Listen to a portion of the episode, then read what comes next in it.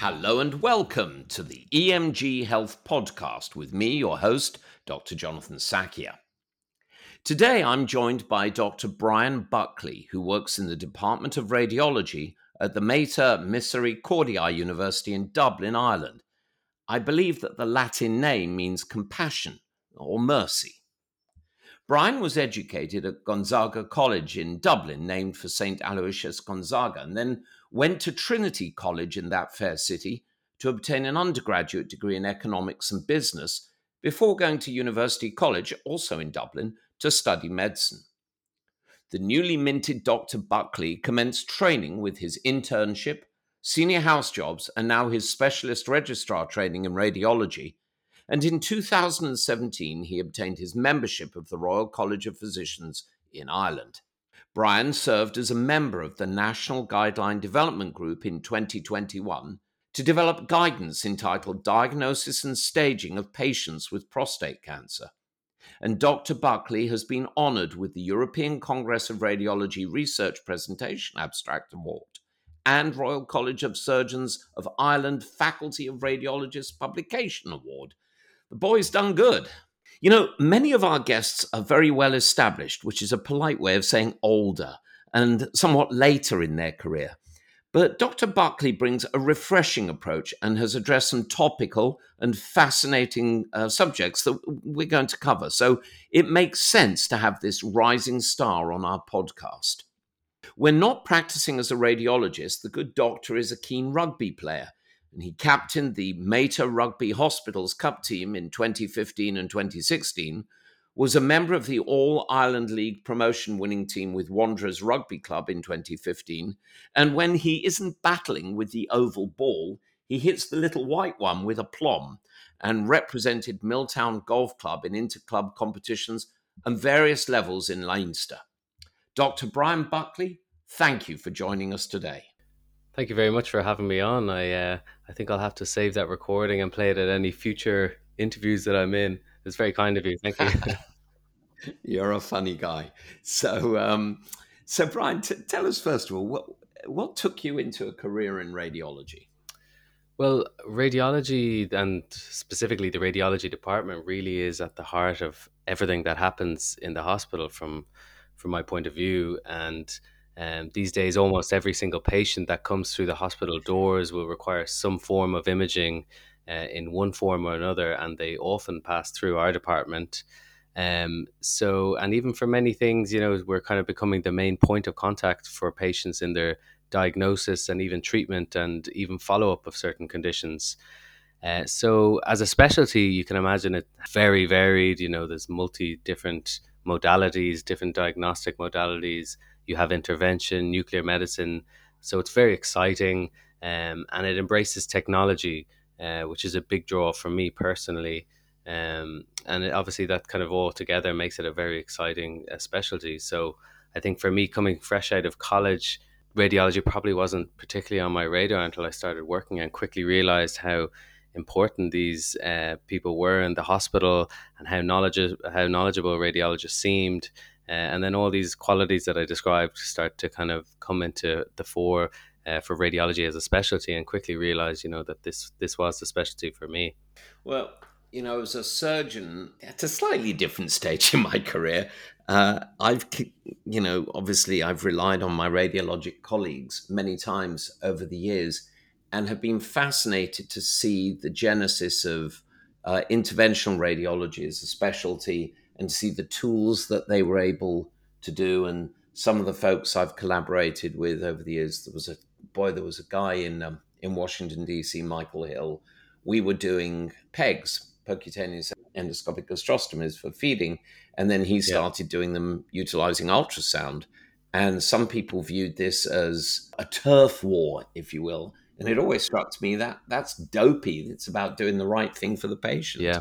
So um, I think you've chosen a specialty that's going to be at the center of everything, really. Yeah, it's quite. It's it's funny that you mentioned that. Like, obviously, you have such an interest in kind of technology development and product development and innovation, and IR really is pretty much entirely about that. You know, a lot of these special the specialties really probably in its infancy, kind of as a as a bigger picture, and is always developing. I know this colleague, one of my bosses at the moment, Dr. Umar Salati, uh, in the Mater, who is is doing IR created fistulas, you know, for people who are going on dialysis, so they don't have to have these surgical dialysis, uh, surgical fistulas, and just seeing that technology which he's brought in, created this uh, service within our uh, department is quite incredible. Some of the the advancements that you're seeing, and you know, it's all coming down to these guys in IR who are coming up with ideas of how to do things better, more kind of minimally invasive, uh, which is obviously exactly what patients want. You know, they want minimally invasive, shorter stay in hospital, less complications,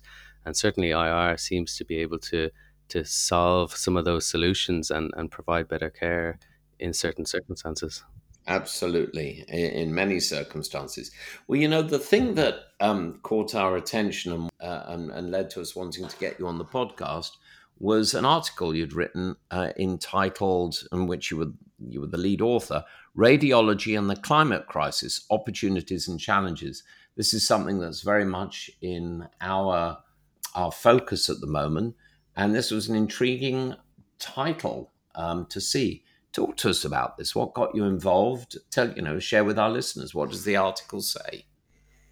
Yeah, so um, I suppose this paper really started uh, with uh, one of my bosses, uh, Professor Peter McMahon, who kind of had the idea or even the thought, he wondered what was the cost in terms of energy usage for storing, say, a chest x ray um, for maybe a period of 10 years and whether you could create, put that uh, energy usage into something that was meaningful for people. So, would it equate to like a, a car journey or a long haul flight?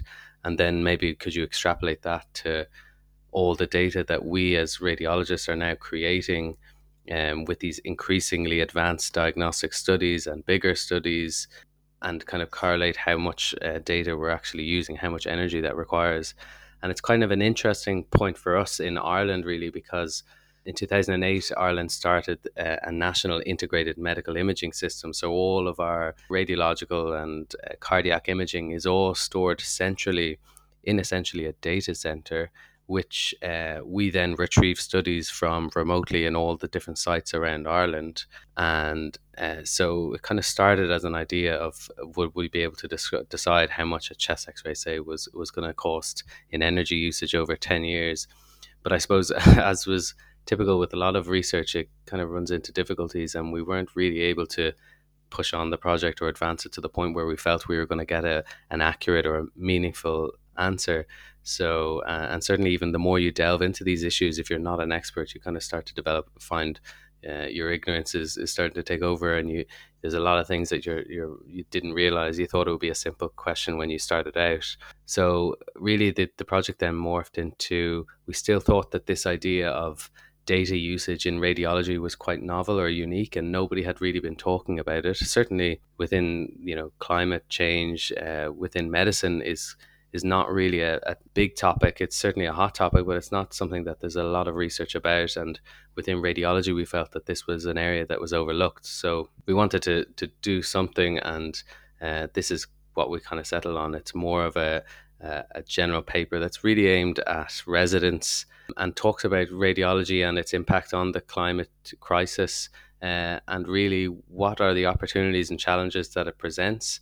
And hopefully, we were trying to present some of the problems uh, in a more positive light in the sense that a lot of the issues or a lot of the contribution that radiology has to climate crisis and climate change and, and emissions are kind of really born out of inefficiency um, and they they seem on the on the surface things that are quite fixable. So there's a lot of opportunity to reduce the specialties footprint essentially. And that was kind of the idea of the of the the paper. And so the paper is kind of a more broader uh, look at radiology and its impact on the climate, uh, while also raising this kind of probably previously unthought of impact that is uh, data storage and data usage and the huge energy requirements that, that are associated with that. It's fascinating. It's something I'd never have thought of. Uh, a mate of mine who does consultancy work was telling me that they go into a company and ascertain that, you know, computers are left plugged in they're only used eight hours a day,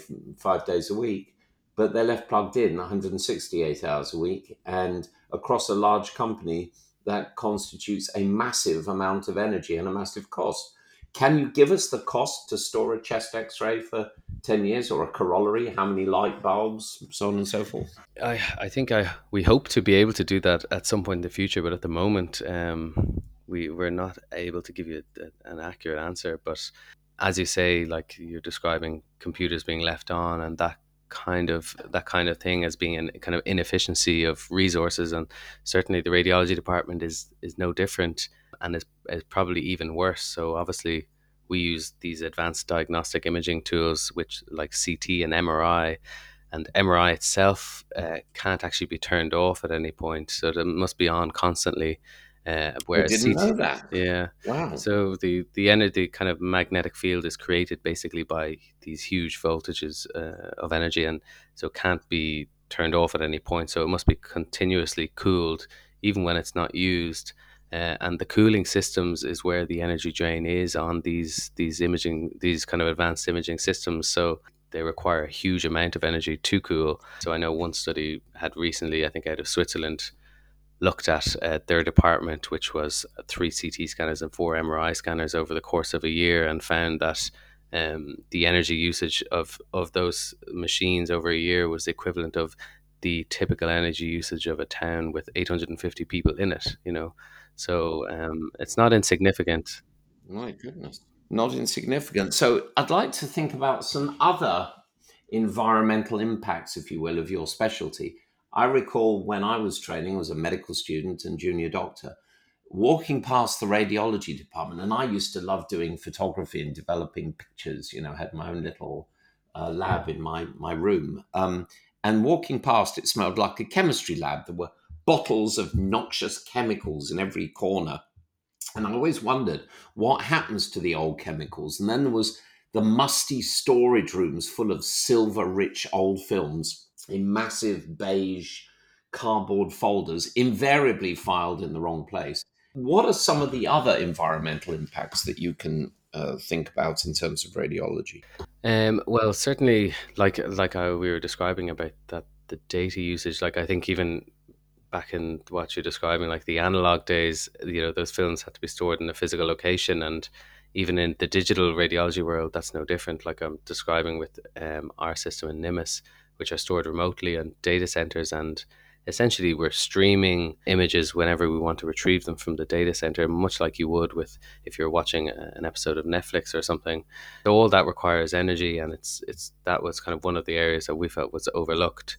But I suppose more broadly then aside from the the diagnostic imaging uh, CT energy usage MRI that kind of thing uh, and the typical things that you would think of, like computers and reporting stations, lights, and that, there is a significant impact on the environment through kind of a lot of our single use disposable equipment, which I think is quite ubiquitous throughout the healthcare industry. You know, everything is single use.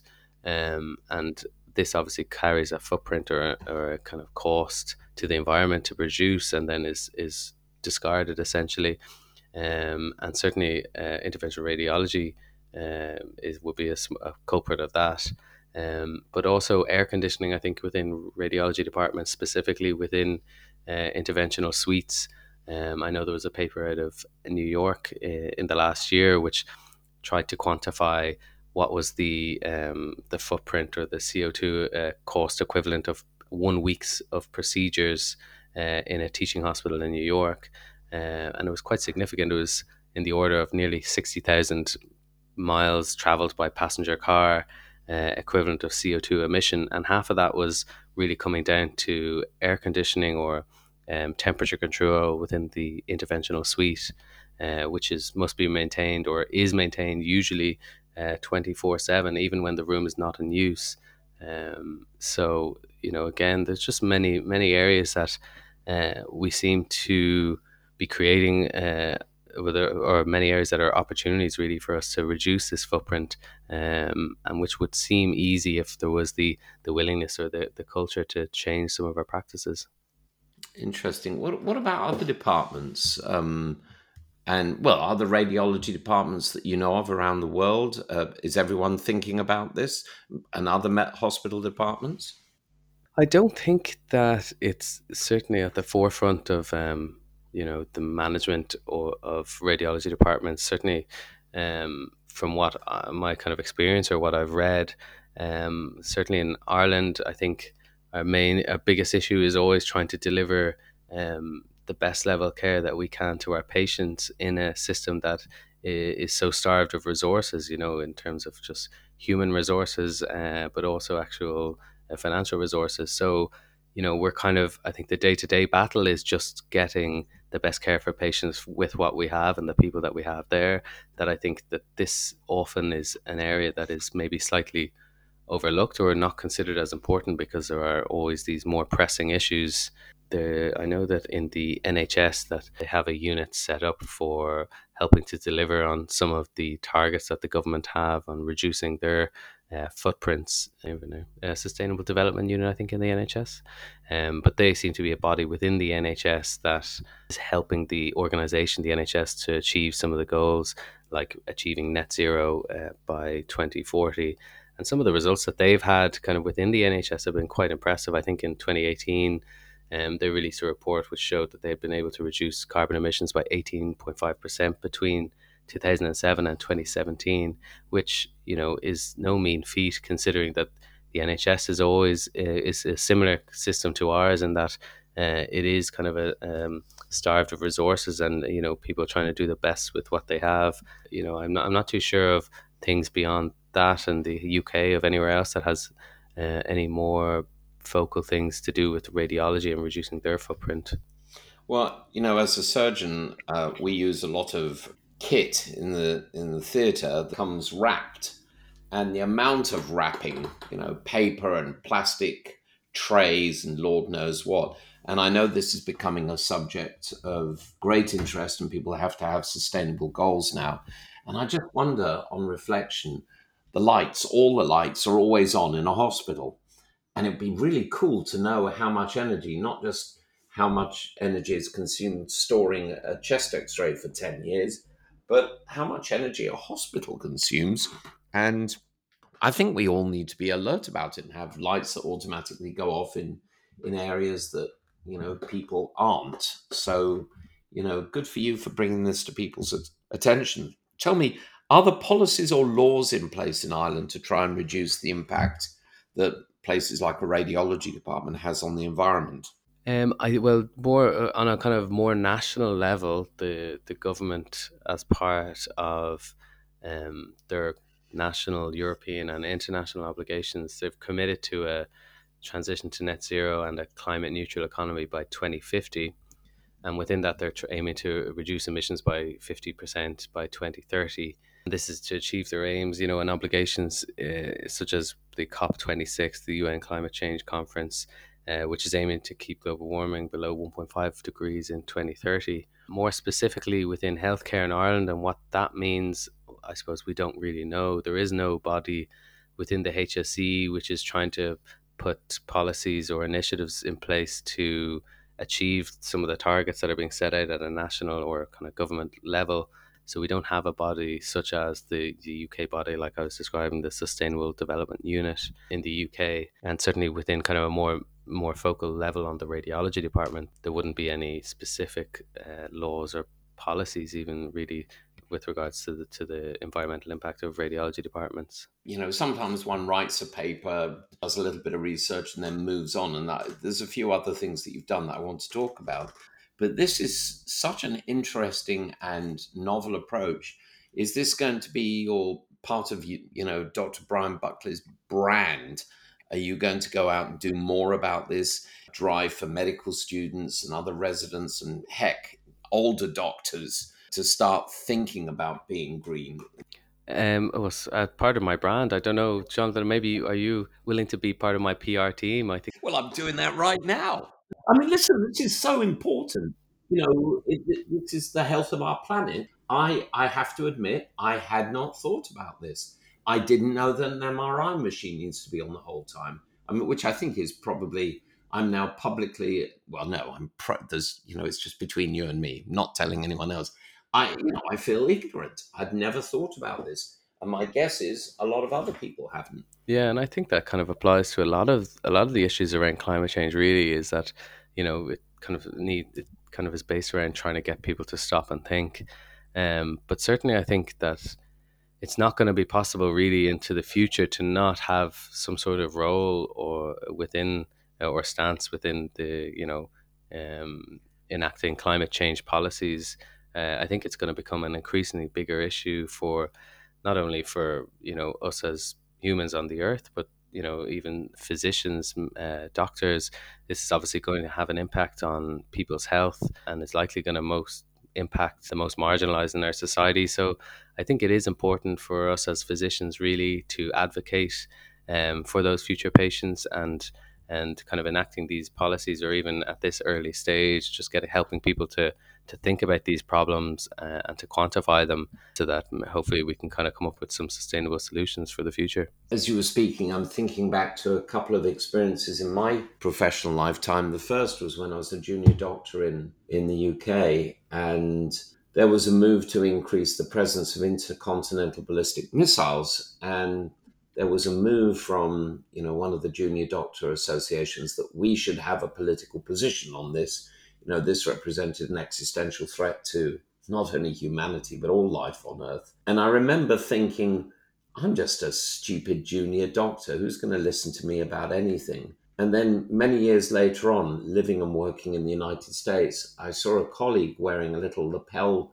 badge, you know, with no more handguns, no more guns. And I thought, well, I've looked after a lot of gunshot victims. I've pronounced people dead from gunshot victim, uh, gunshot crime. I can't not get involved. But it always takes one person. The guy who walked around with that button on his, on his lapel was taking a risk because America is a very gun friendly culture. But he was speaking out for what he believed in. So I would encourage you to, yeah, this should be a part of Dr. Buckley's brand and go shout it from the mountaintops. We'll certainly have you back on to talk about this. But I want to change the subject now and um, and talk about something else you've been up to and invoke one of my favorite singers, Joni Mitchell. Um, she wrote a song called, a lovely song uh, called Both Sides Now. It was originally recorded um, many years before, but she recorded it, I think, in the year 2000. And she recalls cloud illusions. Um, and it's just, it's such a, the lyric is beautiful and her voice is so plaintive you co-authored a paper entitled uh, Pareidolia in, in Radiology Education, a randomized control trial of metaphoric signs in medical student teaching. For those unfamiliar, please explain the phenomenon, which I believe is a tendency to perceive meaningful interpretations from nebulous stimuli, like seeing faces in a cloud. How is this germane to education? Yeah, so this is a, a, really interesting paper that I uh, was helping one of my colleagues, who's the, the lead author, Dr. Brian Gibney, um, who was in the Mater at the time, is currently in um, British Columbia uh, as a, an a emergency radiology physician. Pareidolia is the tendency really to perceive a specific, often meaningful image in a random or ambiguous visual pattern and it really is uh, the ability to see shapes or make pictures out of randomness.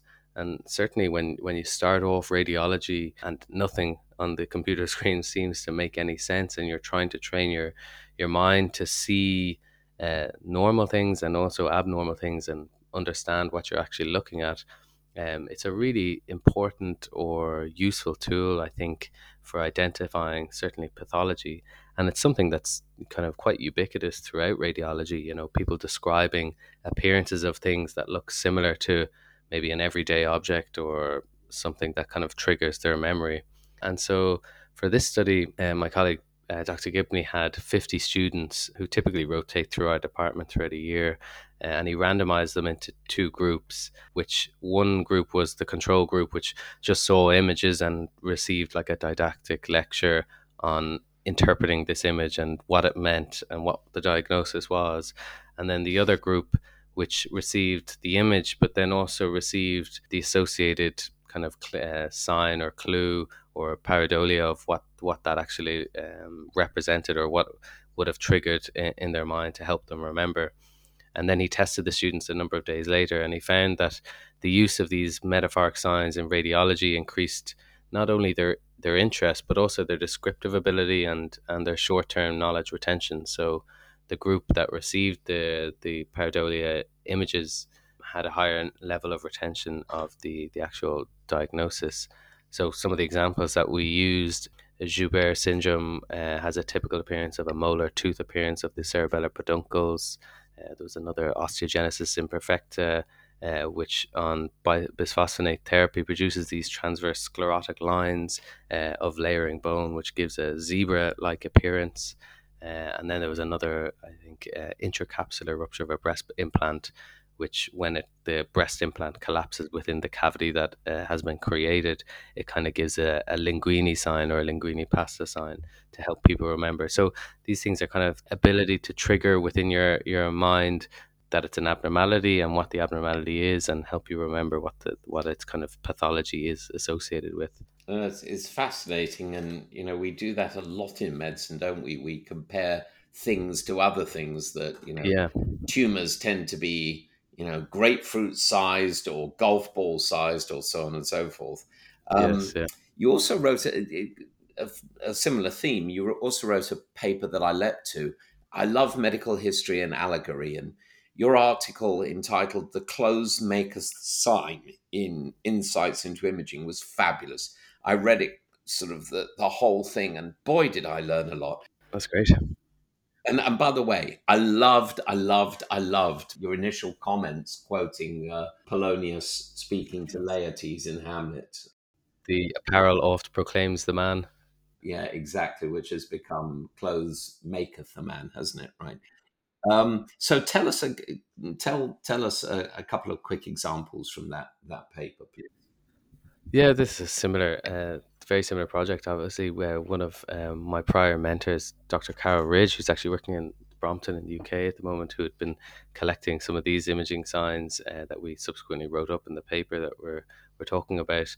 Um, and yes, so that the based upon upon the Shakespeare's Hamlet quote that the clothes make it the sign, uh, make it the man, and we obviously made that the clothes make it the sign.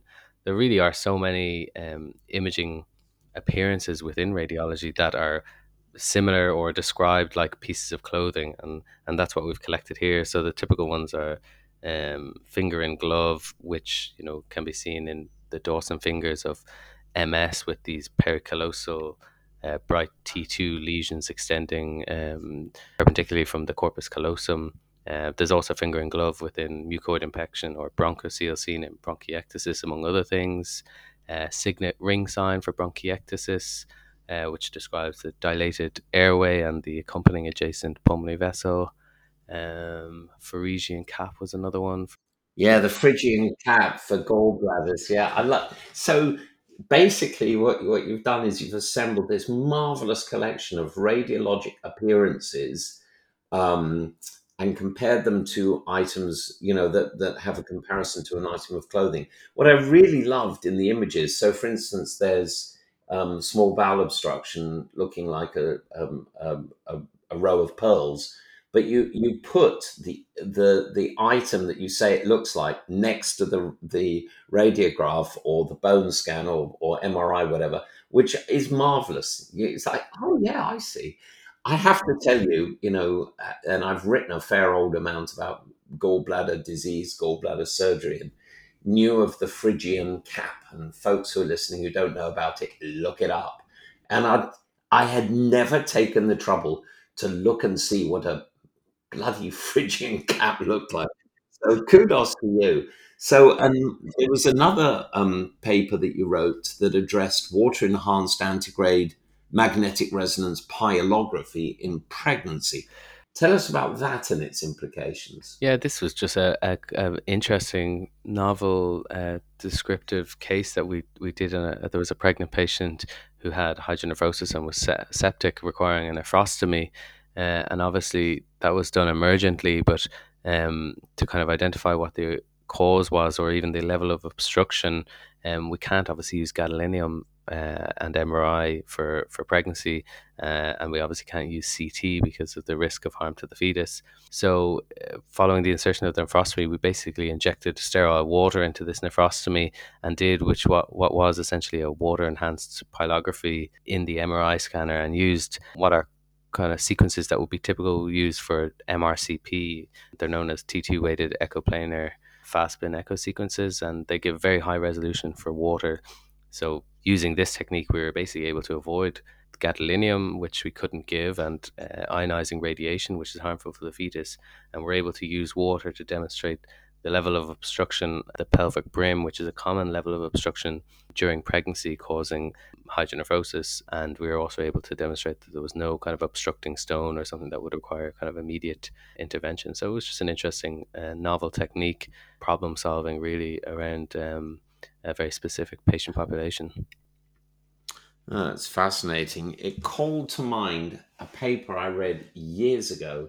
Anyone who's um, prescribed polyethylene glycol for bowel preparation for colonoscopy. I've certainly done many, many colonoscopies and will freely admit that I've had it myself. Drinking that stuff is darn hard work. And this paper was brilliant. It said instead of just mixing the powder with water, mix it with a very well known brand of cola. And I just thought, wow, what a brilliant approach to research. You'll go anywhere to get funding. I asked this question to all my guests three wishes to improve global healthcare. What would they be? Yeah, I, I love that we're, we're leaving the easy question to the very end. I, I suppose you know the past few years with COVID nineteen, which which seemed to, on one level to bring the world uh, together, but also really showed up some massive disparities that exist between people in, in accessing healthcare and and the equality of their outcomes between developed and developing worlds. So I think three wishes would, would go to improving the equality of healthcare access and outcomes across the developed and developing world. And I suppose final wish would have to be the, the resources to deliver on that. Wonderful. Well, I'm afraid that's all we have time for in this episode of the EMJ Health Podcast. And I want to thank Dr. Buckley, not only for taking the time to talk to us about his wide ranging interests, but for being clearly such a uh, such a fertile mind, and I can't wait to have him back on the show. Dr. Bryan Buckley, thank you for joining us. Thank you so much. So, folks, if you're interested in learning more about Dr. Buckley's work, please check out the show notes. And for more information on climate change, look out for the upcoming issue of the EMJ flagship journal. Thank you for listening to the EMJ Health Podcast, and please subscribe so you don't miss future episodes. Like us on social media and tell your friends and colleagues. And of course, if you didn't enjoy the, uh, the podcast, don't do any of those things. I'm Dr. Jonathan Sackier, and until next time, stay safe, stay well, stay curious. Bye for now.